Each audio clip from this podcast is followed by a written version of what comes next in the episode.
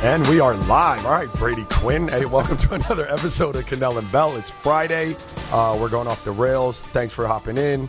Um, talk a little football. We could talk some some NBA, I guess. Some basketball. Yeah, there's a little basketball in the news. Like There were some comments that came out, and I don't honestly know if there's anyone better suited to answer these questions than you. Yeah, I felt like it was teed up for me, but I, in, in all honesty, like I really thought the two parties that are involved, and we'll get to it later, were on a lot better footing than that. So it really took me by surprise. Um, tease, by the way. good tease. Thank you. It's It's deep tease, right? Because we're going like it's, it's a deep tease. we're going like C Not block like a with deep that. tee, but like No, an like a deep really tease. deep tease, right? Um, let's start with football, dude, because the Hall of Fame game football was back last night. back, man. Um, did you watch it?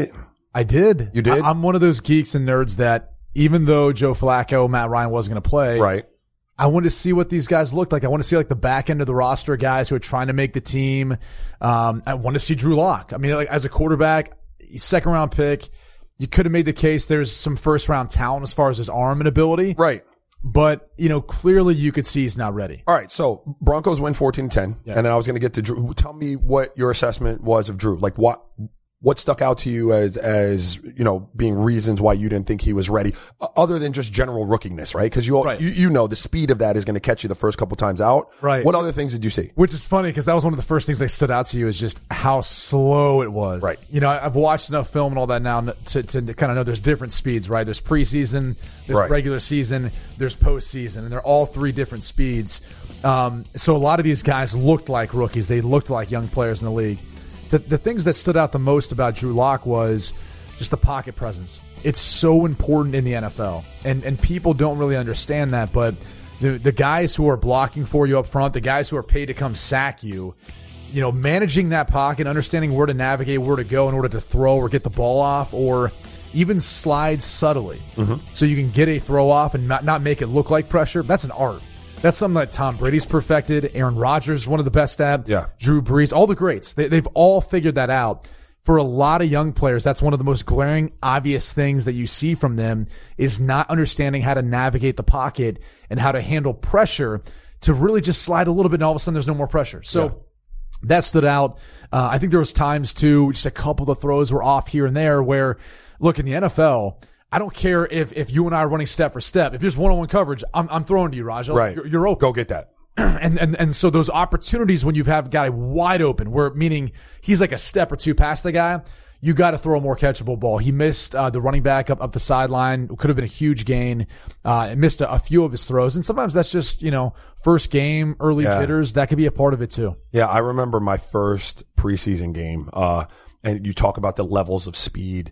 Like preseason practices were way faster than anything I had uh, ever experienced, right? Right. And so I was like, dang, I gotta be, I gotta be good to play at that speed until they dropped me into a preseason game. And I was like, damn, this is even faster, right? And then, you know, you, you just acclimate. So then you, you get through the preseason games and you're like, all right, I'm cool. And then regular season hits and that's a, a whole nother speed. So, um, What, well, what was interesting about it was the comments of his head coach, like earlier in training camp, right? Right. Where, you know, it was kind of looked at as, well, Joe Flacco they traded for, and so he's going to be the guy, but Drew Lock's trying to compete with him because they drafted him in the second round. And Vic Fangio made the comment, look, th- this guy's not a quarterback. He's a pitcher right now. He's got a strong arm. Right. And, and I kind of stepped back and was like, oh, okay. Like, you're a defensive minded coach. You're a first time head coach and he's old school. So maybe, I mean, look, the guy, by the way, had a kidney stone. Yeah, I mean, that- yeah, he was in the hospital the entire day trying to pass it, couldn't pass it. He, he still ends up coaching the game. It's his first time ever in his debut. So he's like, I'm not going to miss this. Yeah, that's pretty cool. I think a defensive dude setting a tone for his team. Like defensive dudes are the tough guys, right? Right. And so I'm, I'm sitting there thinking to myself, this guy's trying to pass a kid. He's still on the sideline while he's coaching the game. Right. Um, it shows you how much it means to him, how tough he is. But it also gives me a sense of like, this guy's old school. Like, that's something you hear like your grandpa did. Yeah. right? Your grandpa's like, yeah, I remember a couple times I had a kidney stone. I just kept on Yeah, with my day. Right? Walking my twenty miles to school in the snow, no shoes. Right. right. Uh, So, so his comments about him, you know, kind of taking a dig at him, which especially in this climate, and, and you know this because because you're you coach and you, and you got sons who play, you know, they can tend to be a little more fragile Sure. with some of the criticism. And so I was curious to see what he was going to say after the outing because it wasn't a great outing for him. And he, he, he had the quote and saying like he wasn't surprised by it. And, and, and then he continued to follow up by just saying it's kind of what he thought he'd see. He's a young quarterback. He's still trying to learn.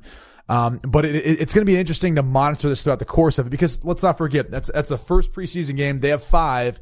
By the fifth one, fifth and final one, Drew Lock could be playing some really good football where you feel like he's made those big jumps. Let's say Drew Lock is hypothetically playing really good football. Uh, obviously, you traded for Joe Flacco uh, to bring him in. You have to imagine they think there's some tread left on the tire. Yeah. Like, what what say you about Joe Flacco, uh, the way that that that passing uh, uh, offense can look this year? And is there a point this season um, where you could see Case Keenum, if he's ready, uh, pushing Joe Flacco and, and taking it? Well, it, it'd be Drew Lock, but you know, it, I mean, Freudian slip, but yeah. So I, I honestly don't know from what I'm seeing right now, what I'm hearing. yeah, there's going to be any of that at any point this season. And, and the reason why I say that is I think one Vic Fangio doesn't want to. okay, He's a defensive minded guy, first time head coach. I think he wants to win and be competitive.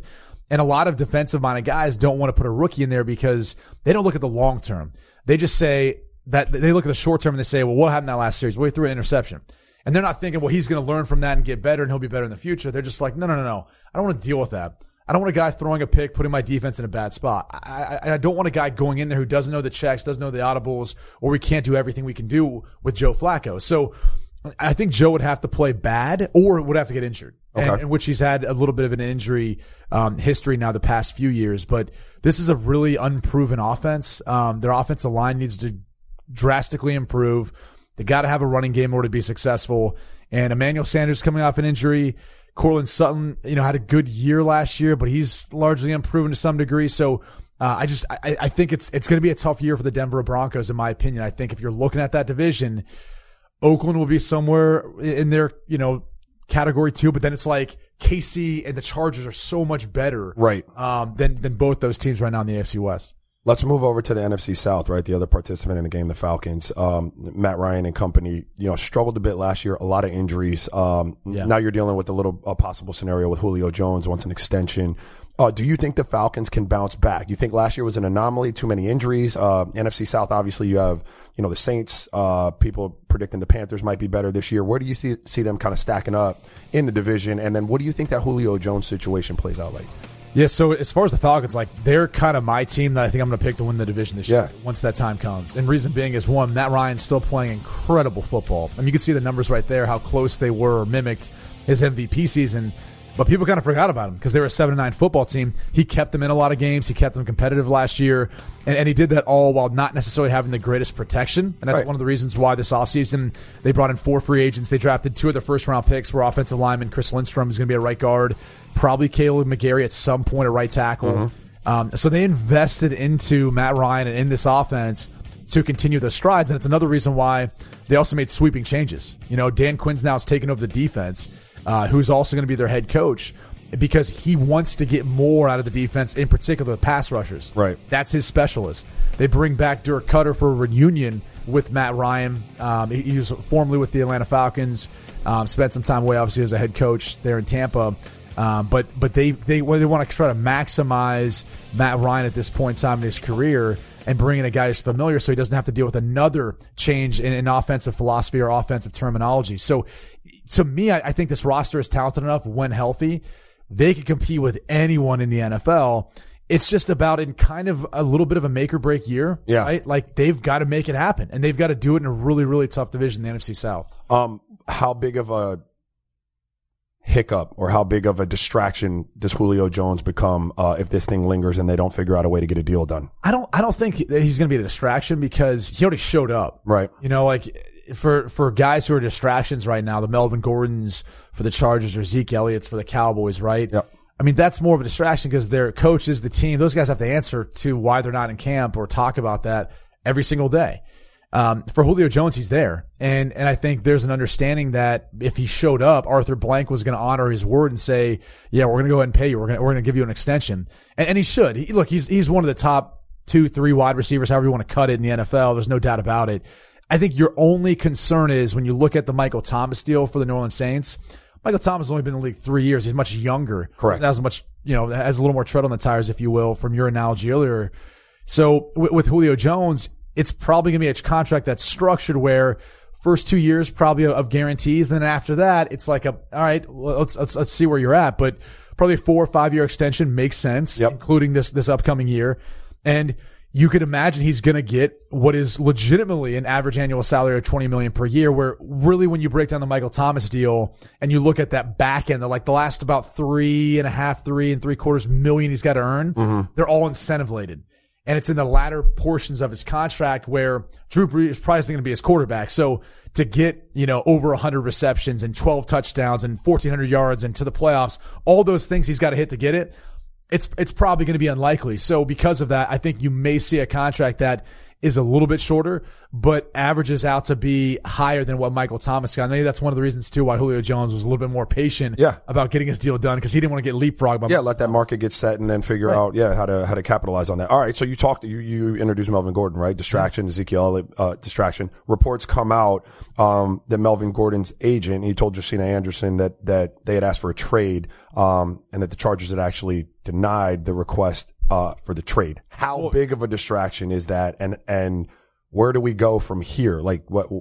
Like, do we get a deal? Can we work this out? Are we still family? Once I've asked to be let go, and you've told me no, under no circumstances can. Are you are you making that happen for me? Yeah, it sounds like the the request for the trade, um, or at least to talk to other teams, Yeah. is what they talked about to facilitate a trade was denied, and that was after they offered him a deal that would, was structured to give him ten million a year. Right. Which, when you look at where that would stack up amongst the other running backs in the NFL, put him fourth. And I got to be honest with you, I, I think that's that's a pretty good deal for him. Yeah, he's not one of the. I mean, he's not a, No, a top three, I four personally back in the league. I personally wouldn't put him in the top five. Right. And and so because of that, I look at him like maybe you should take it, or maybe you should say, hey, throw you know a little whipped cream cherry on the top. Yeah, let's work it out. Yeah, and then I'll work it out. You know, them asking to facilitate a trade, I think is interesting only because I don't know what team is going to trade for him and then want to sign him to this big big deal that he's looking for. It just Right. doesn't seem like it's something that teams want to do. They'd rather wait till next year's draft and then draft one and and not have to spend as much money under the cap for a running back. So. Um, you know, maybe there's a, there's two, one or two suitors out there. I don't know. Either way, it's not going to matter. The Chargers have all the leverage. Um, they've got a stable of running backs they like behind them. Yeah. Everyone's talked about liking Austin Ekeler and Justin Jackson behind him, even though they haven't played as much. So it's it's going to be interesting to see how this works out because if if he really wants to be stubborn about it, he could miss the whole season if he wants. Right. Um. But I, Does I- that does that derail the Chargers' chance? Is is uh, obviously I want to talk to you about the the the Dak and Ezekiel uh, thing in Dallas just briefly. I know it's not on the rundown, but you know, similar situation in that you have a team that you think can make a run. Obviously, you have a much better, more established quarterback there. Um, can they make the same kind of run without Melvin Gordon? Is that a plug and play position um, in San Diego because you have Philip Rivers? Uh, to me, it obviously hurts their chances to some degree Right. because you get a little bit of a drop off, even though the stats would show you, um, when, when Melvin Gordon was out, again, Ekeler played pretty darn well in his place. So that was a small sample size. So I don't want to read into that too much. I, I just think to your point, when you talk about established quarterback and Philip Rivers, like this team's been built around Philip Rivers. Right. It's not built around the running back position. You look at his pass attempts, you look at how they you know, really distribute the football.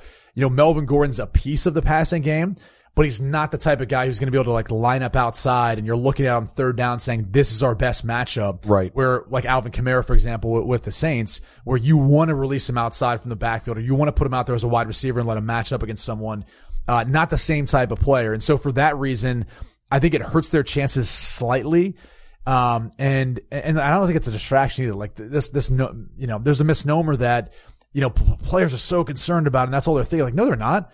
Ekeler, Jackson, whoever else is on the roster to running back, they're like, Let's "My- go." My turn. Yeah. My, my turn. Like, I'm watching Melvin Gordon hit the same holes that I would have hit, or Right. I maybe that maybe I feel like I could have had a bigger run off that. So.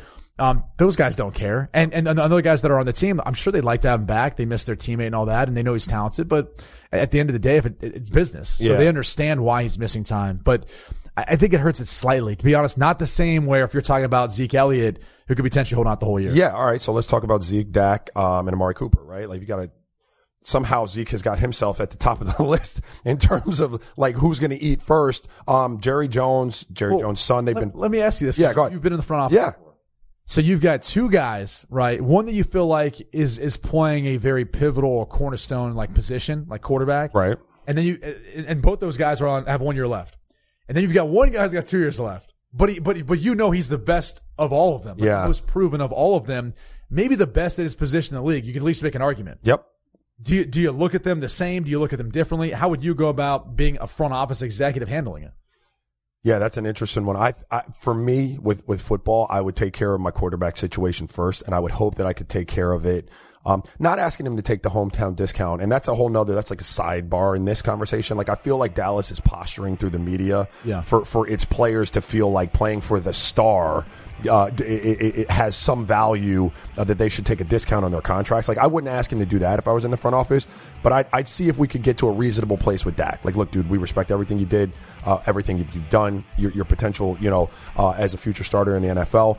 Probably not going to like set the market with your contract here, but we're going to have you like slotted right where you should be, and then I would try to take care of Dak uh, and figure that out however I could. But I would want to lock down that quarterback position first, dude, because every every time that that, that Zeke lines up out there, and every year that you give him X amount of carries and he leads the league, I mean, you're just you're just devaluing him, right? Like like there's just miles going on the odometer that you don't get back, especially at the running back position. So, I mean, I never walked worked in a NFL front office, but I would try to get my quarterback situation straight. So usually I'd 100% agree. And, and, and I do to some degree. Like, I- I think there should be an offer to Dak that, again, isn't trying to compete with the Russell Wilsons, um, the, the Aaron Rodgers of Right. the world, but, but competitive with Carson Wentz because that is who he competes with Right. in the division. And I think he's proven himself over the course of his time in Dallas more so than Carson Wentz. But I, I think because of the leverage that Zeke has and knowing how important he is, which Yeah.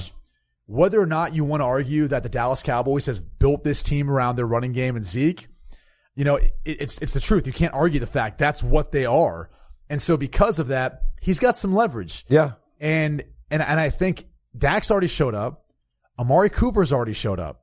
And so those guys aren't going to throw a tantrum or a fit, right? Like they're not going to all of a sudden say, you know what, I- I'm going to step back and hold out. So for like, I thought we were operating in a vacuum, right? You're asking me like, how do you attack getting those guys signed in this scenario where you are now? You're absolutely correct. Like, two guys are going to be like good soldiers about it. I'm going out and trying to lock up. You have- Absolutely. You have to deal with the headache. Absolutely. And, yeah. and and I think what you can end up doing is look if if Dak wants to try to say like, oh, well, we're not going to offer any deal after this year because he's going to be a free agent after this year. You say, all right, franchise tag. yeah. Because to be honest with you, like we're not that sure either. Because if they were, the deal would already be done right now. That's true. right? Yeah. I mean, let, us be honest. If they were sure about Dak Prescott, there would be no hesitation.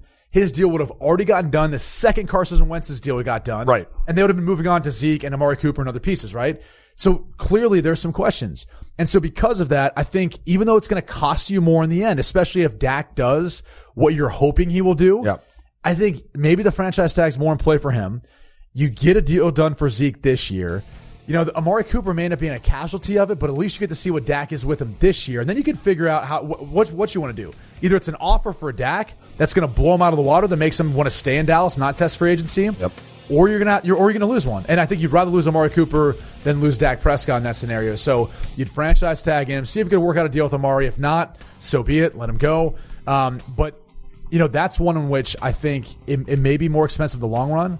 But you're talking about a decision that's going to be largely made because Dak was so successful that you're like, yeah, now we've got to sign him to a long term deal. Great, it's a good problem to have. Correct. So even though it becomes more expensive, I think they can do it this year. They're, they're like eighth most cap, most cap space in the NFL right now, so they can figure out a way of making it work. How long do you posture if you're if you're Dallas or if you're Zeke? Like how long do you are you willing to let this linger when you have a team uh, that is favored to win the division and, and you think this is the time to strike while the iron's hot? Like how how, how long does this go before you're like, all right, it's an uh, unsalvageable season?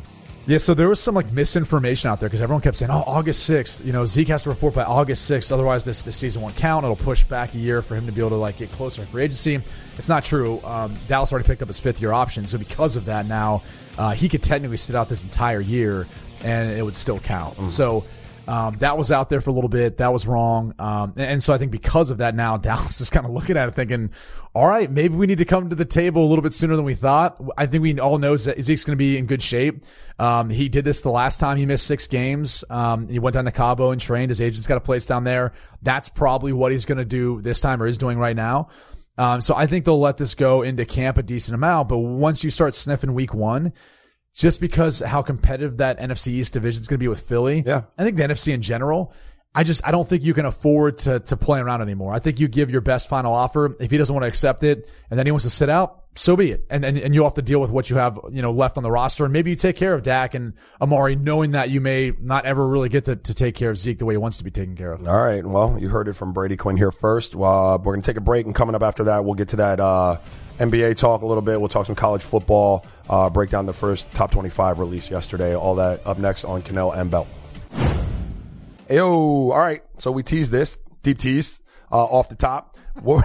what we're going to do now is just flip the script. I'm going to hand it over to you. You got the rundown. This is NBA talk, um, driven by Brady Quinn. There you go. Uh, perfect uh, introduction to this segment. So David Griffin opens up about the Cavs, right? That, that's kind of the title. And Yeah. he, he did an interview that was published by Sports Illustrated and he talked about how stressful it was building a title contender. It was too stressful for him. Too stressful. Like he couldn't wait to get away from Cleveland after that championship Yeah. season. He talks about breaking down and crying, not tears of joy, tears of relief. You were there. I was there. Um, there. I know. Uh, so Was it that bad? All right, let, let, it, yes and no. All right, and let me unpack it. Just first of all, when this came out and I saw that Griff had said this, and I'm I'm close with Griff. I texted with Griff uh, the other day with with you know uh, my kids were up at an AAU tournament and we were texting. I didn't see this. I thought he and LeBron's camp were on really really solid footing. Um, I knew there were some frustrations, but I didn't know it was to this degree. Now, full disclosure, Griff had some health scares a few few years back. Um, and you know, all of that factors into like the, the stressful environment that you work into and whether or not it, it, it, it it's, it's, you know, health, um, uh, like their If it's caused health implications. health or yeah. Right. Or if it's, if it's, maybe too, it it's too stressful a job and you, and you, you know, and you, you're worried about, look, man, you know, I, I don't, I don't know that I need to be doing this now. I just had this scare. Like life's too, life's, it's too important to, to enjoy myself. You know what I mean? All of those things factored in. But what I can say about specifically Cleveland is when you're building a team, uh, and when we were building the team around LeBron, there are a lot of extra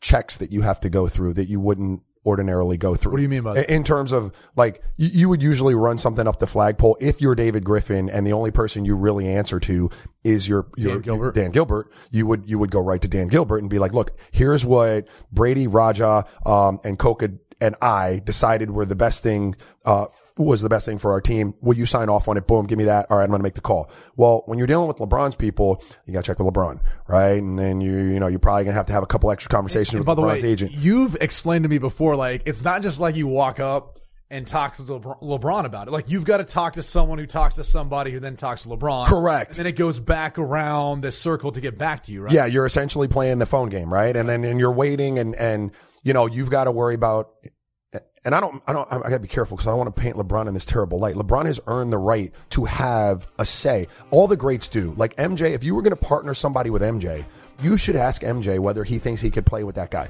If you were going to ask if if I'm going to sign Kevin Love and, and Kobe is the focal point of your team, you should ask Kobe whether he can envision a scenario where he can thrive w- with Kevin Love. And so that's what happens with LeBron. But, you know, in the process, there are a lot of extra checks and a lot of extra phone calls that have to be made. You know, when LeBron comes to your town, because there's this security um, team that rolls with him, you've got to change now. Um, you know the way your the bowels of your arena are structured. So when we were there, and this is I support all of this because again, Lebr- LeBron operates in a world where he has to be concerned with personal security and he has to be concerned with his family and his, and, Right, and his children's security. So like for instance, if we come out of our locker room in Cleveland and there is a hallway directly to the court, right? Like families usually can traverse that hallway. They can use it too, as can the players and the teams that are flowing through it. Well, when LeBron comes, like that hallway shut down to, to players' families. Like no families can get through that hallway. They've got to walk all the way around and come through this side.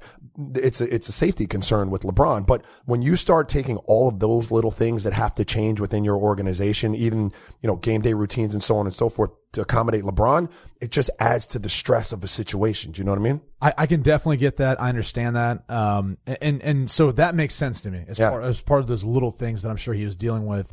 I, I guess, and maybe this is because I come from a football background, played basketball, not, uh, anywhere to the level like, like you have, but some part of me feels like if you're that great, and he's one of the greatest of all time, there's, there's Yeah. no argument to Nope. made. Top two, top three, whatever you want to say. I, I still feel like MJ's up there for me, but right there, and then in the next tier in conversation. But if you're that great of a player, I, I know you may want to go by them and ask their permission, but at what point too does he have to trust you David Griffin, Dan Gilbert, everyone else who's there. Yeah. Much like I assume Michael Jordan did with Phil Jackson or Kobe did with Phil Jackson that you're going to do your job. Yep. And if I focus on doing my job, be the best me I can be, I'm unstoppable because I'm one of the greatest this game has ever seen. Sure. Why isn't that more of the thought process there? Like, why does why does he need to really check off on it? Like, isn't he good enough? He should be able to play with anyone. Yeah, I think it's twofold. I think it's uh you you, you alluded to in a, in, a, in our uh, prior block uh the, the change in the way you you handle players now, like uh and some of the you know insecurities or some you know sometimes we're dealing with guys with kids gloves a little bit more than we did you know in the older generation, right? So I think it's a generational thing where players have way more control in the NBA than they ever had, like way more leverage, and they're learning how to like use that. So to some degree, it's that. And then the second part of that is those relationships with like MJ, ownership, um, Phil Jackson, th- that, that trust was earned over a course of time, right? Like they were together for a long time. LeBron's bouncing kind of from team to team in three year windows, you know, and so you don't really have time to develop that true trust if you're LeBron in Griff's ability to get you what you need at, at, at, at all times and no matter what the cost. I think having been there for that year, that trust was starting to develop. That's why I said I was surprised when this came out because oh. I thought he was really starting to understand that Griff had his back and Griff was going to do whatever he needed to do. Um, because I can tell you unequivocally who LeBron doesn't trust. It's Dan Gilbert right? So the, the way that whole Even thing shook the guy out, who pays him all the money and well, that same guy that wrote the letter um, about him when he when he left to go to Miami, right? he also left to go to Miami. Those ones. I mean, I, no, I, but you're a Cleveland guy. you know, yeah, like, like, oh, you're hurt because you forgot who I was also on talking national to. Television in Akron. Yeah. it was for charity. We get it, but you left. No, but so what I'm saying, whether it's right or wrong, he does not trust Dan Gilbert. Okay. Um, and so, you know, Griff's job was to kind of get his camp to understand, like, look, I am an, a Dan Gilbert employee, but, but I am trying to make this like a championship team. I, I, this isn't just Dan's vision. To some degree, it's my vision and your vision. And because our visions will align and will win a championship, Dan will reap the benefits of it. But don't be, uh, don't be fooled to think that I am just Dan's puppet in this and that, that, that you can't trust me, right? I. And I think they started to develop, uh, that relationship. But to your original point, those are relationships like,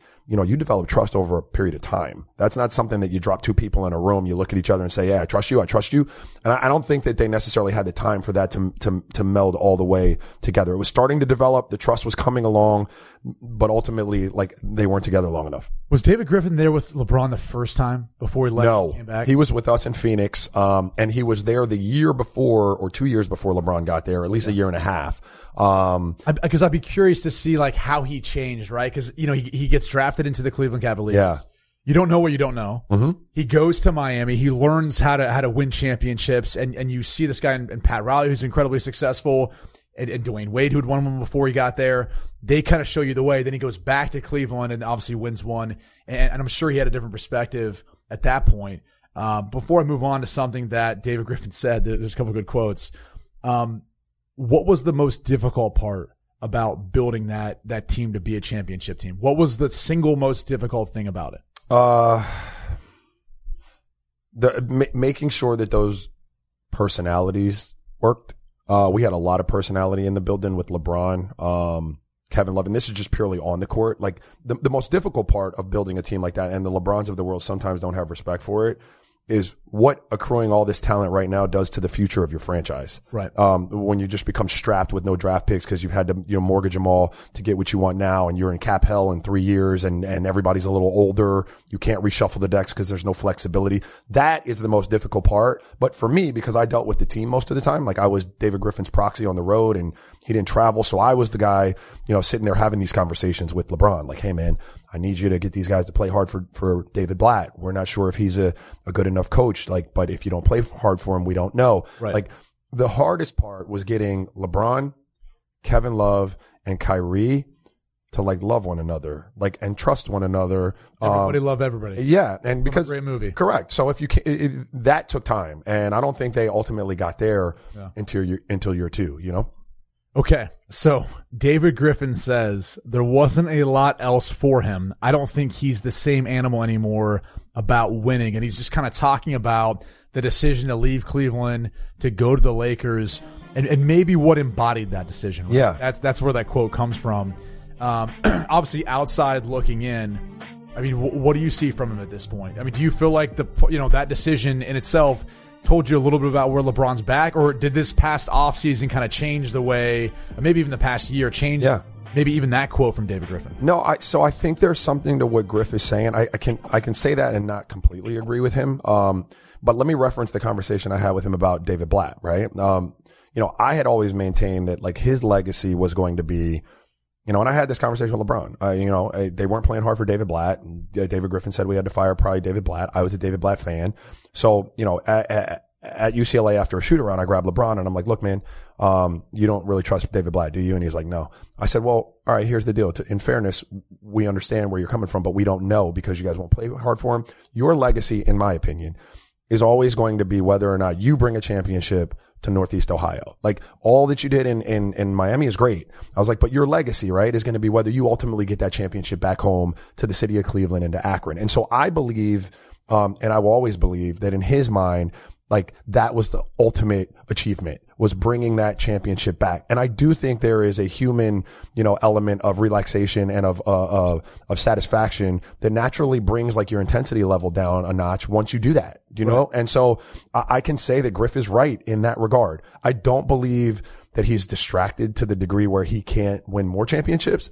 Um, but I think like when you have kids and priorities change a little bit, Yeah. you're not the same animal on the quest and the thirst for that ultimate holy grail of a championship that you were before you got it, let alone before you got three and you got one back to Cleveland, Ohio. Yeah, you could make the case that when he went back to Cleveland, like his back was against the wall. Like he came back for one thing and one thing only. That's right. And it was to bring a championship. And if he didn't, to your point, that would be part of the legacy that he couldn't do that. Correct. The, maybe arguably the greatest of all time or one of the greatest couldn't figure out a way of doing that in Cleveland, but he did. So we don't have to really talk about that now.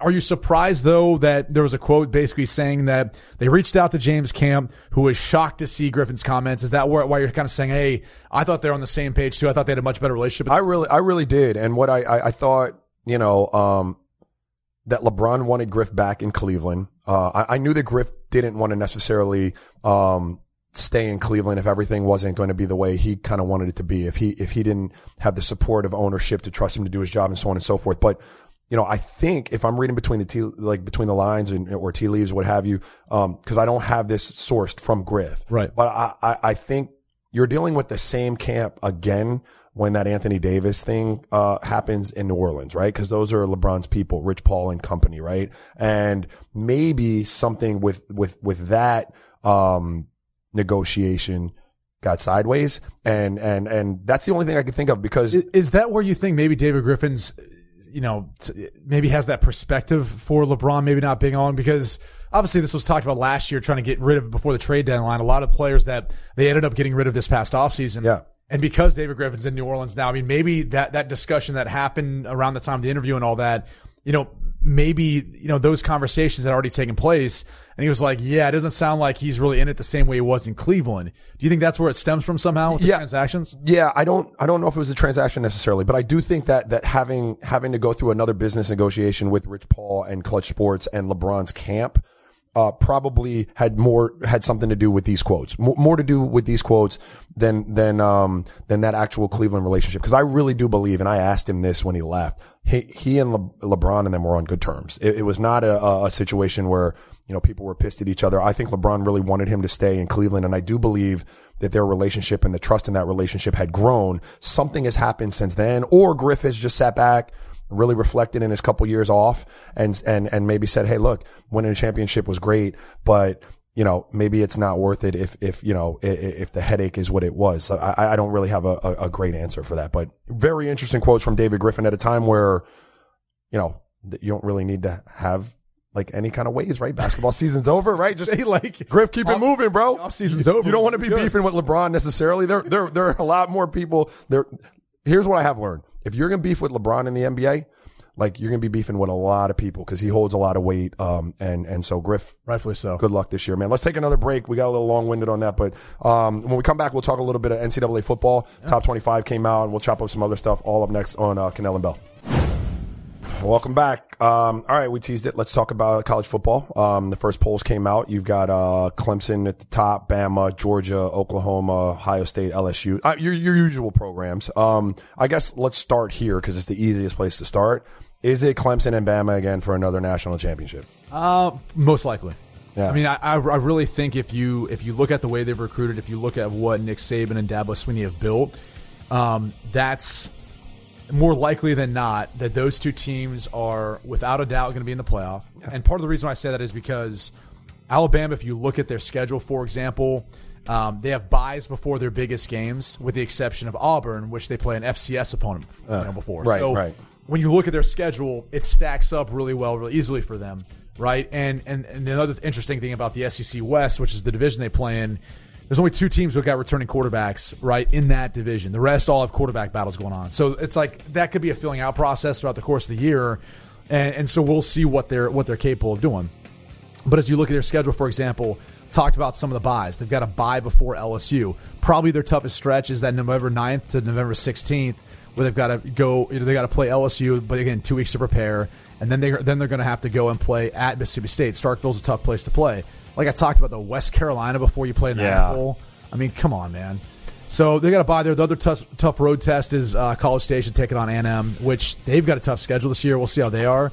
Um, and, and Kellen Mond's one of those returning quarterbacks, one of the few there in the SEC West. But it's it's an easier path, an easier road for this team, and they may have the most star-studded wide receiver group. They've got the returning Biletnikoff and Jerry Jeudy, Right. and a slew of other guys to throw to. Defensively, they have to replace some pieces. Offensive line too, but they've got Tua back. Um, I think the toughest thing for Alabama is going to be the transition with all the coaches who've. That's left. what I was just going to ask you. Yeah, the turnover is that it, at some point does that catch up? I think it could be. I mean, Steve Sarkisian comes back as their OC. He's been there before, so there's some comfort there. I think one in, in knowing what to expect from him, but also in Sarkisian knowing what to expect. Like I think sometimes a lot of coaches go there, they put in their year or two, and they're like, okay, I'm done coaching Right, for Nick right, Saban. I want to move on. Um, and so I think some of that turnover, you know, usually it's tough. He's familiar, so that shouldn't be that bad. Clemson, look, bottom line is we just saw a graphic a second ago about the ACC. There's only two teams ranked in the top 25, the college, you know, coaches poll. It, it's a terrible conference right now. Outs, outside of Clemson, Easy, bro. I mean, look at that. Easy, bro. It's- easy, bro. look, easy, bro. I know you're going to get offended when I say it. Yes. It's in a bad spot right now. Now, I'm not saying that they can't be upset. yeah, no, I hear you. But it, it's it's another it's another team that when you look at their schedule and the way it stacks up, and you look at how bad the ACC is outside of Clemson, who's by far and away one of the best teams in the country, there's not a lot of parity. You know, so if you're looking at the schedule, like yeah, Texas A&M's gonna be tough, but you know, again, um, they've got them coming to their house, Right. Um, and and then you look down the rest of the schedule. Who knows what Florida State's going to be at this point in time? Um, I, I, I don't see many roadblocks. I mean, who honestly do you feel like in that group is going to have a chance at, at beating Clemson? You could say at Syracuse, okay, Yeah. maybe. But Eric Dungey moved on, right? That was the quarterback last year. He was somewhat of an electric player. I think Dino Ba- Babers has done a good job, but I, I don't see anyone really slowing them up on this schedule. So because of that, they're probably playing the ACC championship, and there's no one coming out of the other side. that conference that's gonna I was going to say, dude, there's some people that think that Miami in the ACC championship game could be a hurdle for Clemson. I'm not going to say any names, but there are people on record that say that could be a real potential hurdle. Okay. And, and here's what I'd say to those people is, and I'm going to go watch them in training camp. They need to figure out their quarterback. Or are, they, are you going down to watch training camp? I'm gonna watch Dude, let me ride with you. Okay. All right, bet. Um, let's wait. Let's move to Big Ten because Big Ten has seven in the top twenty. most. Yeah, the most. it's the best conference. Is it? People people don't want to say that anymore because Yeah. they've got an SEC bias. Right. Go back through the bowl seasons and all that. Like I know the SEC sends the most talent to the NFL, but as far as college football goes, it's the most competitive division. No one wants to play in the Big Ten East right now. As far as the you know the coaches too that are there. Um, I think, in my opinion, it's the best conference, not by a large margin, but but it's close between the SEC and, Big Ten. I think right now Big Ten has the edge. Uh, Or tell me where you are in Jim Harbaugh because he's always an interesting one for me, and I'm, I'm getting off script now, but he's always interesting because I, I mean, obviously his his teams are really good, and he's a great football coach, um, but hasn't really delivered on on on what you expected for him to deliver when he when he went back to Michigan. You talked about legacy with LeBron. Yeah, If Jim Harbaugh doesn't beat Ohio State this year, I don't know when he will. right. I mean, think about right, you're transitioning from Urban Meyer to Ryan Day, so there, there's going to be some bumps along the way and how that all works out. You've got new DCs, new defensive coordinators. You've got, you know, an offense that is largely going to be the same be, because of Ryan Day, but they bring in Mike Yurcich, which he's a phenomenal coach. He'll be great with Justin Fields. Uh, but, but he's a first time starter quarterback too. So there's all these transitional pieces. and you look at Michigan, they're, they're, they've got an, an offense and a defense who've got returning starters on both sides. Yeah. Shea Patterson's returning a quarterback. The biggest question mark is Josh Gattis, their play caller. He doesn't have much experience calling plays, but he's going to run more of an up tempo offense. People are pretty high on him. So it should be a good fit for what Shea Patterson does. Um, the biggest question is like, can Harbaugh step out of the way? I mean, in, in all honesty, like, No, but that's a it's a real thing sometimes with, if with the offense doesn't get off to a good start, if he gets frustrated and if he steps in and tries to take over and it doesn't allow this thing to really develop, then all of a sudden, what are you when you're hosting Ohio State at the end of the season? Like, are you as good as you can be or you need to be in order to beat Ohio State? So to me, this is the year where I think it helps him start to create that legacy because he's been successful. I think people have been down on him because Urban Meyer went 4 0 against him. He's what, 0 7 or whatever, or uh, Michigan's 0 7 the last seven attempts Yeah. versus Ohio State. I think for those reasons, he's he's now got to win. He's got to win now, and he's got to make Michigan relevant again and getting to the college football playoff. That's going to be the biggest thing. I want to ask you real quick because we're supposed to go to break, but I, I'm fascinated with Oklahoma uh, and obviously Jalen Hurts transferring in, and you're, you're talking about a quarterback who you know has got a whole a whole lot of good qualities about him. Um, great leader, you know, has won a lot of games, but definitely not cut from the same mold as the last two quarterbacks in Norman. Well, uh, talk about what they're going to look like and what kind of job they're going to have to do, like structuring that offense or restructuring. Uh, Probably that offense around uh, Jalen. Star studded wide receivers on the outside to help him out. It starts there. The offensive line, huge transitional year because they had four guys drafted. So because of that, like that would be a little bit of a concern of mine. Yeah. But you know, good running back stable too, tight ends too. I mean, literally skill position they're set. I think part of that question to answer is, is what, how good is the offensive line going to be? Um, because if they struggle, it actually fits in his wheelhouse. He's a good scrambler. Out. He's good running the football. So, and then they, they can move the pocket with them. So that actually might fall into line with what they want to do anyway. But there's also been this progression from Baker to Kyler to Jalen Hurts. You're going down from like a true pocket passer Yeah. to a guy who can pay from the pocket, but also is electric outside of it. Now to a guy who's probably best outside of it, but is growing and getting better. And I think with what Lincoln Riley's done the past two years with both Murray and, May, and, and, and Baker Mayfield, I, I do think that he is equipped to handle this and help this kid be a Heisman contender. And these defenses he's going up against Yeah. in the Big 12 are going to be easier than what he was seeing back when he was playing for Alabama in the SEC. It's, that's just the truth. So I, I'm, I'm, I'm very bullish on Oklahoma. I think they're going to compete for the division and they'll be one of those teams we're talking about with, a, with challenging for a, a spot for the college football playoff. That's what's up. I I actually hope Jalen uh, does well out there, and I, I agree with you. Lincoln Riley's kind of transitioned already, right? Like you've already seen. Yeah, it's like it's subtly started to happen as it is. Very cool. All right, let's go to break. Uh, when we come back, we'll talk a little bit Trent Williams uh, and Ryan Kalil coming out of retirement, and then we'll wrap things up uh, on Kanell and Bell. Welcome back to Kanell and Bell. Um, let's wrap it up. Let's talk a little bit uh, uh, of Redskins and the Trent Williams situation. Um, you know, obviously he was a little upset with the way his medical was handled there with a benign tumor uh, that, that was on his head, and you know has requested a, a trade. And for a while, you thought the Redskins might facilitate that and might try to work out you know something and kind of you know a- agree to kind of part ways. Now it comes out that they've just taken the opposite approach. They're going to fine him. What is it? Up to forty thousand dollars a day Yeah. uh, for missing camp, and eventually they think that's going to entice him to come back. Right, which, you know, maybe it will, maybe it won't. I mean, the team's always the one that's subjected to, to be able to fine you, right? Right. So if you want to come back and play, I'm sure they just wipe that clean and let him do that. It sounds like he doesn't want to do that, though, because of the, the medical history and everything with them. And, and maybe they shopped him around. They couldn't get the deal they wanted to for him. So that's why now they're playing a little more hardball and just saying, yeah, we're going to find you $40,000 a day. And that's going to continue to accrue. And you're going to have to deal with that until so you want to come back and we can figure this whole thing out. Um, so I don't think it's going to get it's going to get solved anytime soon. This is like a, a Bruce Allen type thing to do, uh, who's in their front office, and and usually when he does these sorts of things, uh, it doesn't go well. Right. Um, so so you and he's pretty stubborn too. So I don't imagine um, this sorting itself out anytime soon. I, I think he's pretty adamant about going somewhere else, and he and he can still play at a very high level. He's still very capable of that. So it'll be interesting to see if he just ends up retiring and then they have like trading away his rights, or if he ends up working out a trade deal just because he sits out so long. Eventually, they're they're going to want to move on from the situation. You ever have a um, a team kind of botch some of your medical stuff, or, or I just had foot surgery eight weeks ago. and, Right. Yeah, you can make the case that I got some bad medical advice about a decade ago. That's tough, man. It's always tough navigating that. All right, and we got Ryan Kalil. Last topic of the day. Uh, obviously, comes out of retirement. Uh, played for where he played for Panthers last year. Yep. Um, decided to come back. Really brief retirement. Anything left in the tank? He's eight point four million uh, to come back. It's worth that. Is it? Oh yeah. Yeah? I mean, especially when you've got a second year quarterback in Sam Darnold who's going to need that sort of improvement in his protection, right? Like Matt Ryan's MVP year, I always go back to and say when the Atlanta Falcons got Alex Mack at center, it allowed Matt Ryan to step up in the pocket, right? I mean, Sam Darnold's more fleet of foot, but at the same time, you go back and watch last year, like he's running out of the side of the pocket every time. That's what the defense wants you to do. The second you run out of the pocket to one side of the field, you cut the field in half. Right. So because of that, you want the ability to step up in the pocket, then still see downfield and then make your throws wherever you need to.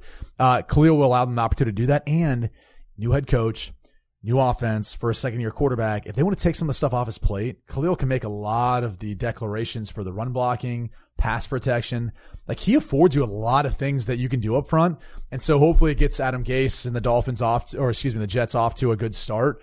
Um, and, and then maybe they're more competitive with the, with the Patriots in the AFC East. Um, but this to me is a huge get for like a young quarterback who's trying to improve himself and for a roster and, a, and an offensive line that really need it. Like outside of Sam Darnold, Le'Veon Bell needs that too. Like Right. it's going to help them out up front with a better blocking scheme. All right. Let me, uh, real quick, uh, cause we talked about it yesterday. Dolphins quarterback situation. We got like 20 seconds left. No, seriously, Ryan It'll, it'll, be, it'll be Ryan Fitzpatrick. And then at some point, it'll eventually transition to Rosen because they have to see what they have in him. got to see what you got in him. But I think Brian Flores wants to win right now. So he'll go with the guy, Ryan Fitzpatrick, who gives him that best chance. All right, my brother. Thanks for kicking it with us, man. Uh, we're off this weekend. We'll see you on Monday.